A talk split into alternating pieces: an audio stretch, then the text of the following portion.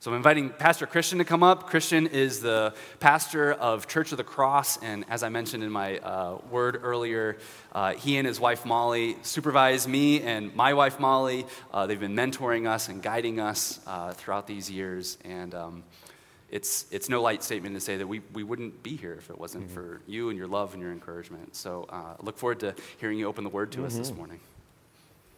All right, good morning. Uh, at Church of the Cross, we just do one sermon on a Sunday, so I'm just excited I get to do the second sermon uh, this morning. You guys have already surpassed us uh, in your uh, holiness. Uh, it really is um, uh, really special to be here. I was with you all this summer, but it's been a while. But man, to be here um, on this Sunday, see, I'm already getting choked up where um, the announcement of the gift of this building um, has been given, which, uh, praise God, we've been praying for that for such a long time. What an amazing thing.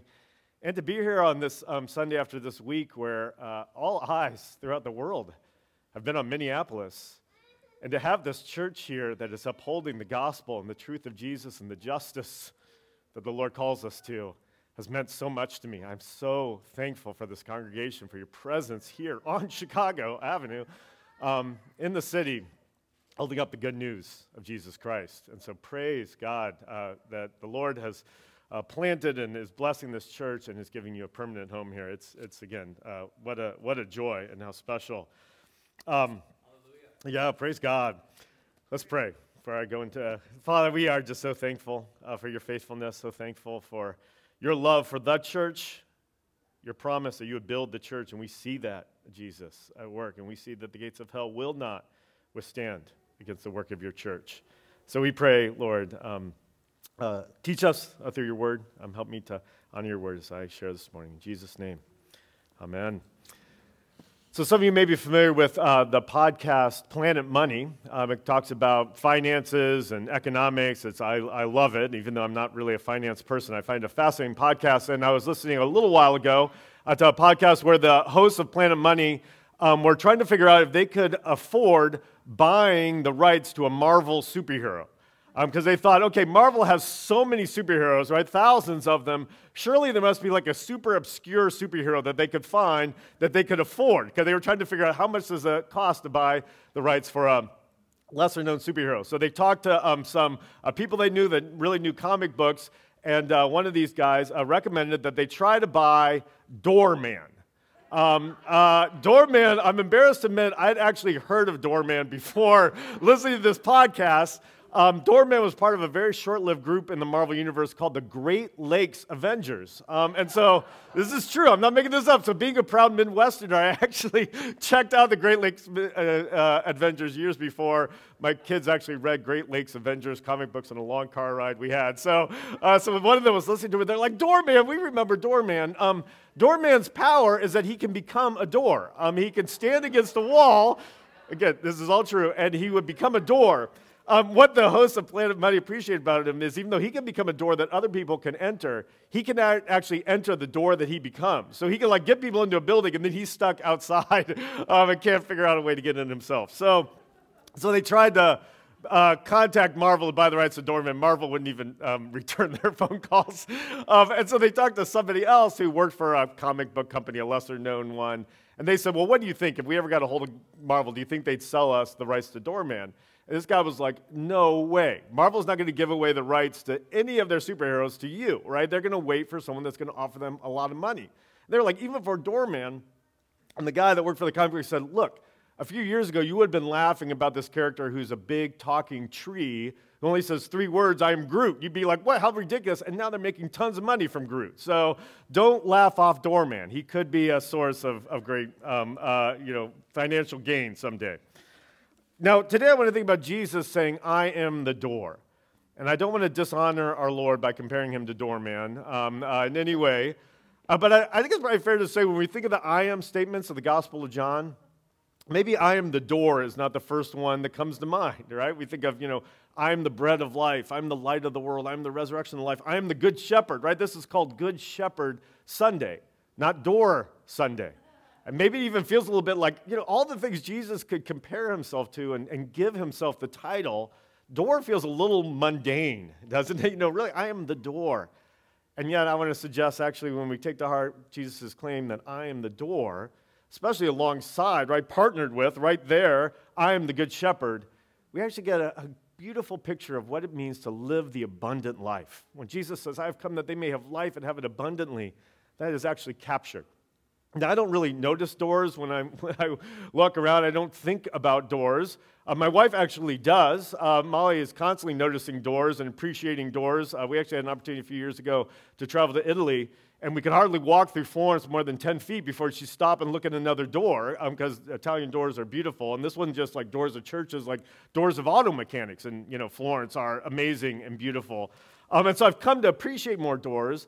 And when I think about a door, I actually realized, oh, they're like not only really important, of course, but they're actually full of like um, uh, important symbolism, right? They, they represent a lot to us, right? I realized like there's ways in which a door actually means something to me that I don't even think about, right? At night, when I lock the door of my house at night, and probably, you know, where I live, I don't even totally need to lock the door, but when I do that, there's a sense of, ah, I'm safe at home, right? This is my place. I can rest here, right? I have a home here and I know, I, I know a sense of protection within the doors of this home.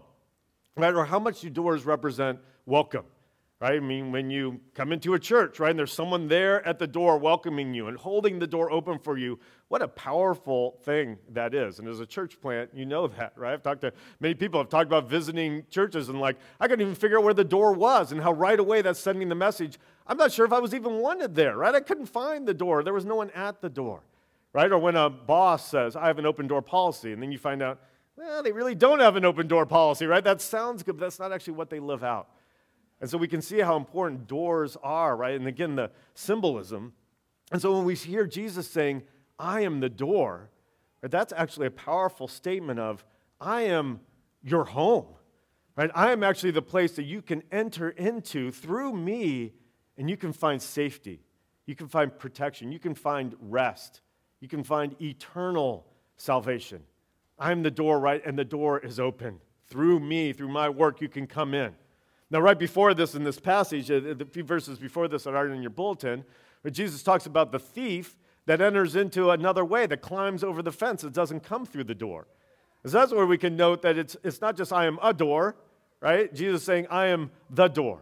I am the right way. I am the only way of salvation. And there are thieves and there are robbers who will tell you there's another way. You don't need to go through the door, right? You can, you can find an alternative route. And Jesus is making clear no, I've come to tell you there's only one way, but I'm the way and the door is open, right? I'm welcoming you to come into the door. I am bringing you home. I'm bringing you safety. I'm bringing you rest. And so, as we think about Jesus, the door, again, that's a, a picture of rest. It's a picture of settling in the Lord. But note, right, in verse 9, I am the door. If anyone enters by me, he will be saved. If the verse stopped right there, if the passage stopped right there, we'd be like, okay, well, so the picture of the Christian life basically that we have is we come into faith in Jesus, and then, ah, we're done. And then we just wait, you know, wait for, you know, Jesus to come back, wait to go to heaven, Right? I mean, that could give us a misunderstanding of the Christian life. But right away, he says, if anyone enters in by me, he'll be saved. We have this idea of kind of coming into this pen and being saved and being, you know, in his presence and safe. But then immediately says, and we'll go in and out and find pasture. Right? That's not saying, you know, we'll lose their salvation and gain their salvation, lose their salvation. Of course not. Jesus is saying, right, it's, it's an active life to come in. Right? Actually, we see throughout the scriptures when it talks about going in and out, that's actually an image that's used of living life. Uh, maybe you remember Moses at the end of the book of Deuteronomy before he gives sort of this, or as he's giving the speech before he dies, he says, I can no longer go in and out. Right? He's saying, my, my life is, come, is coming to an end.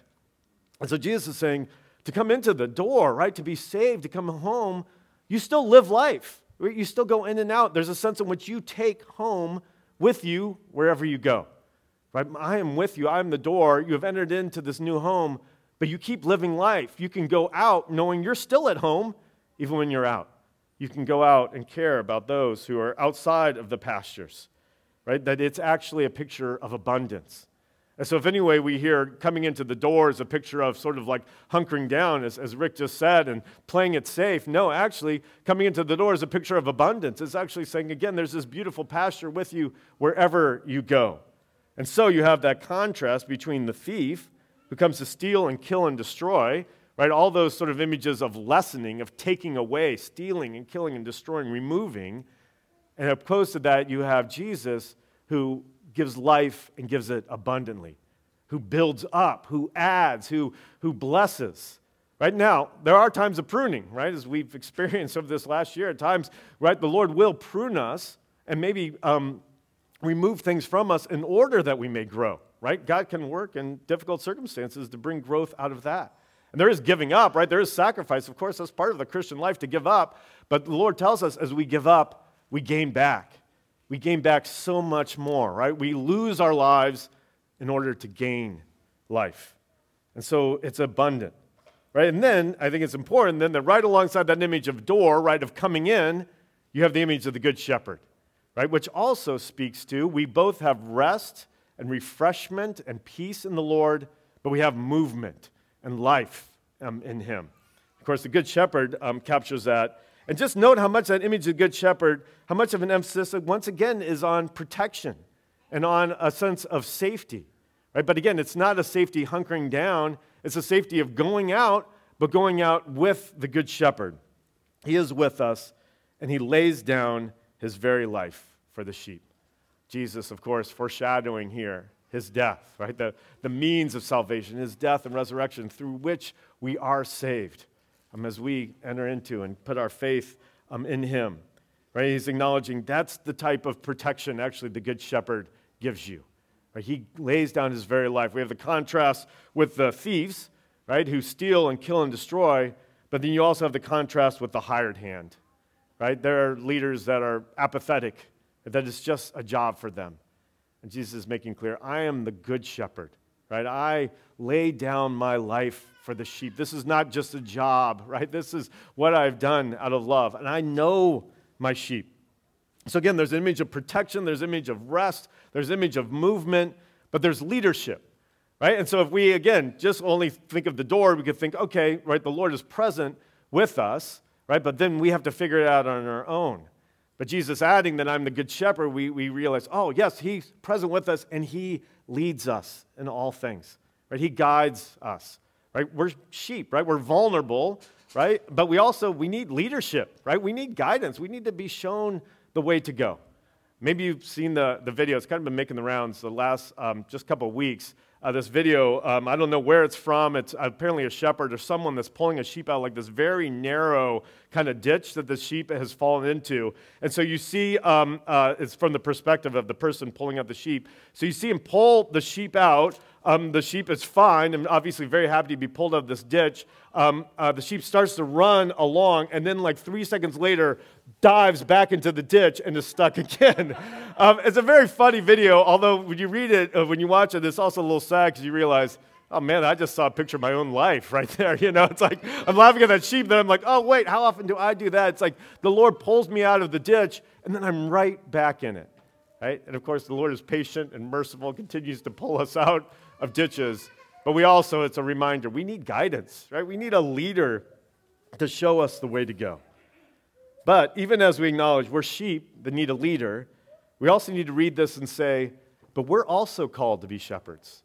Right? When, when Jesus was, was teaching this, I, I think it's probably safe to say that in his mind, as much as we can um, enter into the mind of our, our Lord, he probably he was thinking about this Ezekiel passage that was also read.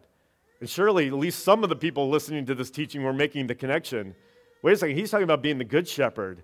Well, I remember how the Lord warned bad shepherds and how he spoke to the, the leaders of Israel through Ezekiel about the danger and the damage that bad shepherds can do, about the strong rebuke. And it is a strong rebuke in that Ezekiel passage right? And what hopefully was happening for those people, and what hopefully happens for us, is we not only think, that's right, Jesus is the good shepherd, and what about those bad shepherds, right? And we can think about all the bad shepherds we've experienced, and, and sadly, we probably have experienced bad shepherds at times. But hopefully, what we also hear is, wow, if Jesus is the good shepherd, then I'm also called to shepherd. If he's the leader of me, well, I, am the church, right? I mean, I'm called to be a disciple of Jesus, a follower of Jesus who is called to make disciples. And therefore, right, I follow the Good Shepherd, but I'm also called to shepherd. He's the leader, but I'm called to, to lead alongside of him. He calls his sheep to shepherd others. Uh, a number of years ago, when Church of the Cross was probably about three years old, um, uh, I was overwhelmed um, by my responsibilities and trying to figure out how to manage my time, something I know Rick has never experienced, but I experienced at the time. Um, and I was talking to someone at church, and they were like, look, you need to, they had a friend, they were like, this guy's great on like time management and organizing your time. You should meet with him. And so I set up a few meetings with him. And I was surprised when our first meeting, I thought, you know, okay, let's talk about time management, let's talk about, you know, life organization. And he was like, let's first talk about your job and how you understand your role, right? Um, you know, how do you even think about what you do? Because that's going to help you decide what do you say yes to, what do you say no to, how do you manage your time, what is even your job? And so we started to talk. He asked me tons of questions, and we were talking, and suddenly he stopped and he's like, You're a middle shepherd. And I, I'd never heard that term before. I'm like, I don't know what that means. He's like, You're a middle shepherd. He's like, You're under the good shepherd right? And you've made it clear as you talk about your job, right, that you want to be clear, right? I'm doing what the Lord calls. He's the leader, He's the leader of the church. You're under the good shepherd, but you're shepherding sheep who are also called to be shepherds, right? You're, you're shepherding shepherds. You're a middle shepherd right there in the middle. And that was a great image for a pastor, but I think it's actually an image all of us can embrace. Right? We're called to be under the good shepherd. We're called to, to shepherd and care for others right? But those others need to be built up as shepherds, right? It's a great image for the church, right? I mean, hopefully we embrace, yeah, we're called to care for one another, to care for sheep, but those sheep are called to be built up as shepherds. And so we can embrace, again, that calling as we follow the good shepherd. We too can shepherd, and we can shepherd and build up other shepherds. And what specifically does Jesus emphasize? Right? I'm the good shepherd. I have other sheep that are not of this fold. Right? So he ends, right? At least this passage ends with, right? I am a shepherd that cares about you as sheep, but I have other sheep. Whenever I read this verse, I think of a, a friend of mine. We did a, a missions trip together. We're together for months on this missions trip. He loved science fiction, um, and we talk a lot about um, science fiction. And one time he said, Well, you know, the Bible's clear, you know, that there's life on other planets. I'm like, There is, you know? And he said, Well, yeah, when Jesus says, you know, there's sheep of other flock, clearly he's talking about aliens. Um, and, I always think of this passage, I was like, I think he's talking about Gentiles. I think he's talking about, you know, he's talking in a Jewish audience. These are non Jewish people, and he's talking about lost sheep. And uh, my friend was like, well, maybe, but that doesn't seem as likely as the alien thing. So he was really into science fiction. Um, no matter what we agreed, Jesus cares about lost sheep, right? Whether they're on other planets or whether they're here, um, he cares about all sheep, right? he cares about lost sheep. I have other sheep that are not of this fold. What does it mean to follow the Good Shepherd? It means to follow the Good Shepherd at those sheep who are not yet of the fold. I think sometimes when we hear another shepherd analogy that Jesus gives, it's in Matthew and Luke, where he talks about the shepherd going after the lost one sheep and leaving behind the 99. Sometimes church people hear that and they're like, I don't like that, right? You know, I'm the 99. What, Jesus doesn't care about me? Right? Can you read this passage and question, does Jesus not care about you? This is the good shepherd gives his very life for the sheep. Of course, he cares about the 99. He gave his life for the 99. He loves the 99. And because he loves the 99, he goes after the one. Because the 99, you just see, oh, that's right. When I was dead in my sins, Jesus came after me. And of course, he's still going after the one. Right? Because he's a good shepherd. And actually, because he's a good shepherd, he calls me to go after the one. He calls me to go after the lost. What a privilege we have. What an incredible joy we have that we can follow the Good Shepherd who gave up his life for us and, and, and invite others who do not know to say, You can come into this door and find a home. You can follow the shepherd and know abundant life in him, right? Life eternal, abundant, eternal life begins now. Again, it's such a privilege to reflect on this passage and the truth of this passage on this Sunday, that the announcement that this building is being given to you. And again, it's God's gift, right? And I'm aware actually how hard this church has worked, and the leadership of this church, Rick and Molly, your vestry, many others of you um, have worked so hard for this building, right? And the negotiations building trust, and what an amazing act of grace and mercy on the part of, um, of Mount Zion Lutheran. I mean, amazing, right? Such gospel minded people, that church. Right? But ultimately, of course, the Lord gets all the credit, right? It's His gift. I'm just aware, as just Rick just said, I just so resonated with it, right? Maybe some of you even feeling a little anxious, like, man, you know, should we really be taking on a building and the responsibility? And will this lessen our mission focus? And I just know it won't. It won't. It doesn't have to, right? And I don't believe it will. As you continue to follow the Good Shepherd, right, this building will be a place of abundance, of life being, being, being um, sent out to, to call in the one. So I want to uh, pray for you, and I actually want to ask Molly to come up here, and we can just pray for you again. We're so honored to be with you. And actually, if you forget, I'd, I'd love if you stand, um, and we can pray. And we just want to pray that the Lord would um, continue to anoint you in standing in your calling um, as a church, but also as individuals, as part of the church, that you would know, again, the Lord's empowerment um, on you in your calling. And again, especially as the Lord calls you to this building, um, to this, this space to, to, to be in. So, you want to start? I'll start. All right, well, let's start us off. Our dear Heavenly Father, who gives such good gifts to us, his children, I am indeed so thankful for the gift of this church, um, for the gift it is to everyone here to be part of a body, to belong, to have a place of home. I do just pray, Lord, that uh, through the years, in more and more ways, you would um, reveal to everyone here at Restoration the home that they have in you. And the experience, Lord, of um, tasting home with uh, each other and the delight that they can find in this together. And I do pray, as Christian said, that our eyes would be opened to the one. Um, knowing that there are more seats at the table of feasting, um, there are more places to be known and to experience um, your delight in us. I do just pray that our eyes would be open to who is not yet here. And we just thank you, Lord, that it's a work that um, you do and we watch and see and be, are welcomed into to be part of. But I am so thankful that this is a work that you do. Continue, Lord, to do your work. May we be open to the work that you do in, among, and through us. Mm, And Lord, we do just pray that you would anoint um, each member of this family, Lord, that they would stand firm in their faith and they would stand in the calling that you have put on them to be sheep that follow the Good Shepherd, but also to be shepherds, to shepherd as one under the authority of the Good Shepherd, Lord.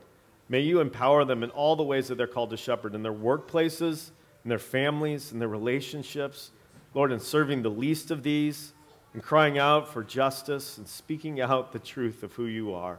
Lord, come, Holy Spirit, we pray, and bring your power. And again, empower this church to stand. And Lord, we pray that as they stand in you, you would continue to, again, send them out in the various places they are. And as they go out, they would know that they have a home in you wherever they are. And we ask this in the name of the Father, and the Son, and the Holy Spirit. Amen. Amen.